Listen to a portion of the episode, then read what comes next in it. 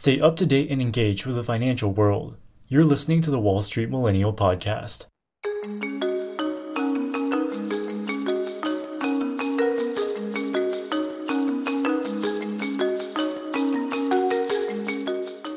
In 2022, most of the world is facing an energy crisis caused by a variety of factors, from Russia's invasion of Ukraine to underinvestment during the COVID pandemic. This is causing 40 year high inflation in the US and Europe. Consumers are struggling to fill up their gas tanks, and higher input costs are threatening to plunge the world into a painful recession. This has been a disaster for everybody except the oil industry, which has seen their profits explode over the past year. The XLE oil ETF has massively outperformed the broader stock market since the beginning of the year, reversing a previous decade of lagging behind. In fact, the situation has gotten so bad that the UK is imposing a $6 billion windfall tax on their oil and gas industry to pay for consumer subsidies. With inflation fears rising to record highs, it seems like the current situation of rising energy prices will last forever. But if we look back at history, there's reason to believe that the current energy bubble may not last that long. Back in the early 2010s, a combination of OPEC supply cuts and the Libyan civil war sent oil prices skyrocketing to record highs. Similar to today, oil companies were raking in record profits at the expense of consumers. Wall Street pumped hundreds of billions of dollars into oil startups who promised to revolutionize the industry with new fracking technologies. But just as quickly as oil prices rose, they crashed in 2015 as the market couldn't soak up so much new supply. Almost half of the US fracking companies went bankrupt, and the industry still hasn't fully recovered. Today we'll look at the fracking bubble of the 2010s and compare it to the current energy situation. For more than a century, oil and natural gas have been crucial inputs to the global economy. As more and more people started to own automobiles and travel on airplanes, oil demand increased steadily around the world throughout the 20th century. Oil is a non renewable resource. There is a finite number of barrels in the ground, and eventually we will extract it all and run out, especially as demand increases.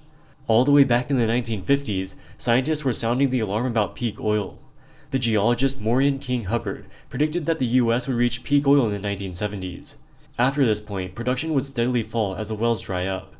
While his projections were controversial at the time, over the next 50 years they turned out to be spot on. US production peaked at 3.5 billion barrels in 1970. By the mid 2000s, annual production was cut in half to just 1.6 billion. But at the same time, demand continued to increase as the economy developed. As a result, the US became a net energy importer and was increasingly reliant on imports from countries like Saudi Arabia, Russia, and Libya. In 2011, political unrest related to the Arab Spring decreased oil exports from Egypt, Libya, Yemen, Bahrain, and other countries. By this point, the US was so dependent on Middle Eastern oil that they couldn't make up for this gap with domestic production. This caused prices to skyrocket and threatened the post recession recovery. However, these high energy prices wouldn't be sustained indefinitely. Around this same time, US oil production unexpectedly started skyrocketing, completely contradicting Marion Hubbert's peak oil prediction. So what happened? Peak oil is predicated on the oil supply being limited and it will eventually run out. But this is a little bit of a misnomer. There are 1.7 trillion barrels worth of oil reserves in the world. This is enough to fulfill demand for thousands of years. The problem is, most of this oil is deep under the oceans, under difficult terrain, or for whatever reason, it is economically infeasible to extract.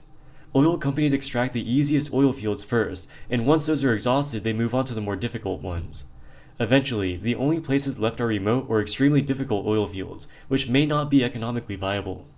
Once you get to this point, production must decrease if the oil companies still want to make any profits. What Hubbert didn't consider was technological innovation, making previously untapped oil reserves economically feasible for the first time. Shale is a fine grained sedimentary rock formed from mud that is a mix of flakes of clay minerals and tiny fragments of other minerals. Shale often contains oil or natural gas, but is very difficult to extract.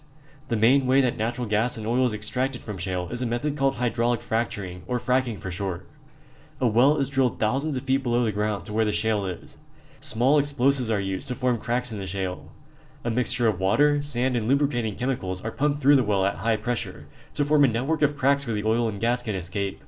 While fracking has existed for a long time, for most of the 20th century it was economically infeasible in most places. That's because you need to dig a very deep and expensive well to get only a minimal amount of natural gas. This all changed in the 2000s when frackers started employing horizontal drilling. After drilling down into the ground, the drill bit turns sideways and can drill horizontally for miles. This increases the surface area by orders of magnitude, allowing each well to extract far more reserves. with the advent of horizontal drilling, fracking finally became economically viable. This was great news for the US, as the country has massive shale oil and gas reserves, most notably in the Permian Basin in Texas and the Bakken in North Dakota. Wall Street fell in love with the idea and started supplying tens and eventually hundreds of billions of dollars to fund the exploration and development of new wells. Flush with cash, the frackers started buying up land in Texas, North Dakota, Pennsylvania, Ohio, and other shale rich states as fast as they could, and laying down fracking rigs at an alarming rate. The frackers first started off with natural gas because prices were very high in the early 2000s and the fracking process is easier to do with gases rather than liquids. The number of natural gas rigs in the US rose from 500 in 2000 to 1,500 in 2009, mostly driven by fracking. Decreased demand related to the 2008 recession, as well as the rapidly increasing supply from the frackers, caused natural gas prices to tank. US natural gas prices fell from a high of $13 per British thermal unit in 2008 to just $2 by 2012. Needless to say, this was a complete disaster for the frackers, many of whom financed their expansion with debt. However, not all was lost. At the same time the natural gas situation was deteriorating, the price of oil was being shot up to record highs due to political unrest in the Middle East.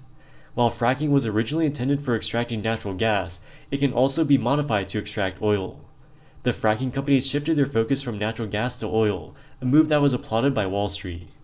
The number of oil rigs in operation started skyrocketing almost right after the natural gas rigs started decreasing. While fracking wells are cheaper to operate than many forms of drilling, the output of each well decreases exponentially as the ground underneath runs dry. So while a well may be extremely profitable for the first few years, production will soon fall off a cliff. An oil company has to spend money up front to build a fracking well in the hopes that the oil it produces over its lifetime will be enough to cover this cost. To decide whether an oil field will be profitable, geologists perform various tests to estimate the amount of oil that can be feasibly extracted. These estimates require significant judgment and is often more of an art than a science. Oil executives would fly over to Wall Street to raise money from investors. These executives often had their compensation based on production growth, not profitability. This incentivized them to raise as much money as possible to drill new wells, regardless of economics.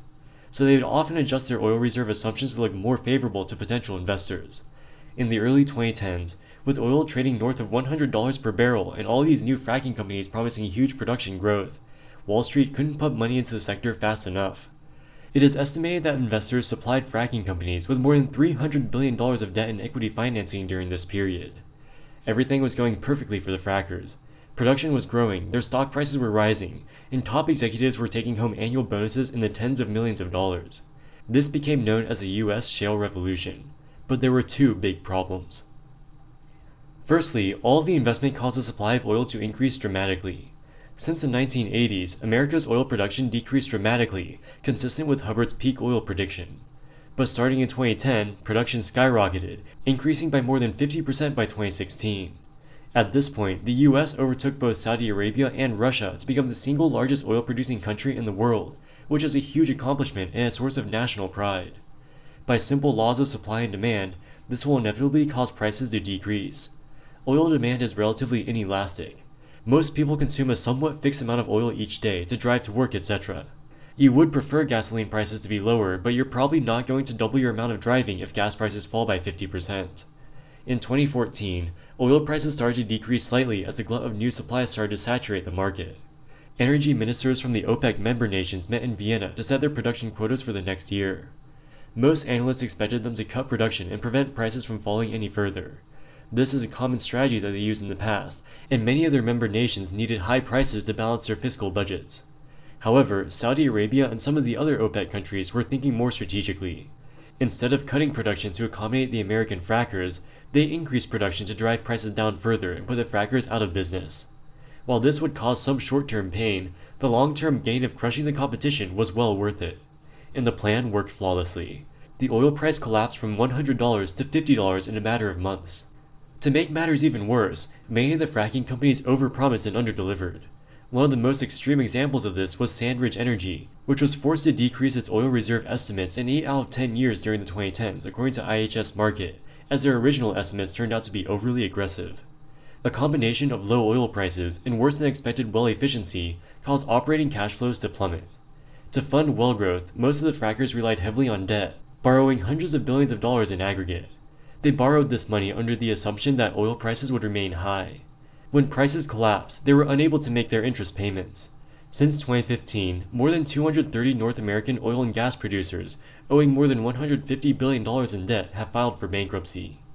Even the companies that avoided bankruptcy decreased their production dramatically to conserve cash. The number of oil rigs in operation collapsed by more than two thirds in 2016. Hundreds of thousands of oil workers in the US were laid off, both those who worked directly for the frackers and those who worked for oilfield service companies. From 2017 through 2019, oil prices partially recovered as demand increased and the US fracking decelerated. But in 2020, the COVID pandemic abruptly destroyed this recovery. With lockdowns reducing transportation, oil demand plummeted and prices tanked, with oil futures briefly falling below zero. This was the biggest shock to the industry since 2016.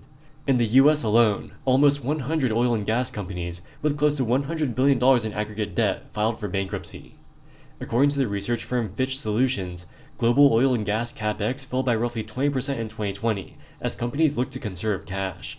Capex is not expected to surpass pre COVID levels until 2025. Remember that fracking wells deplete very quickly after the first few years of operation. Just to maintain current production levels, capex needs to stay at least constant. And with most countries having all but completely rolled back COVID era mobility restrictions, oil demand is expected to exceed 2019 levels this year. Add to that the decrease in output from Russia, and it's not hard to see why oil has once again surpassed $100 per barrel. With prices so high, you might expect the frackers to start drilling again and the boom bust cycle that we saw in 2016 to repeat. But the current situation isn't exactly the same. Investors are still shell shocked from the previous fracking bubble. Of the fracking companies that survived, their stock prices are just returning to their 2014 highs today, eight years later. The sector has been dead money for the past decade. Neither the company executives nor the shareholders want to repeat this. Oil companies are using their excess free cash flow to increase dividend payments to investors to avoid overbuilding capacity like they did last time. Pioneer Natural Resources is one of the largest and previously most aggressive frackers in the US.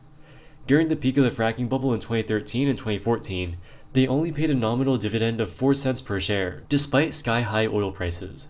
They invested substantially all of their excess free cash flows into building new fracking wells. This strategy ended disastrously as their stock price was cut in half by 2016. Despite a similar oil price backdrop, their strategy has changed completely. They recently declared a dividend of $7.38 per share and are targeting to pay 80% of their free cash flow as dividends. They will only invest the minimum amount necessary to maintain their current production quantity, or increase it by 5% at the most. Everything else goes to dividends. Investors viewed this new strategy very favorably, with the stock price now trading at all time highs. So, despite the superficial similarities of the 2014 fracking bubble, it's unlikely that we'll see a similar collapse in prices. This is bad news for the consumers, who will be stuck paying higher prices at the pump, but it's good news for the oil companies who are likely to see extraordinary profits for years to come. You've been listening to the Wall Street Millennial Podcast. Don't miss a minute wherever you go. Wall Street Millennial, signing out.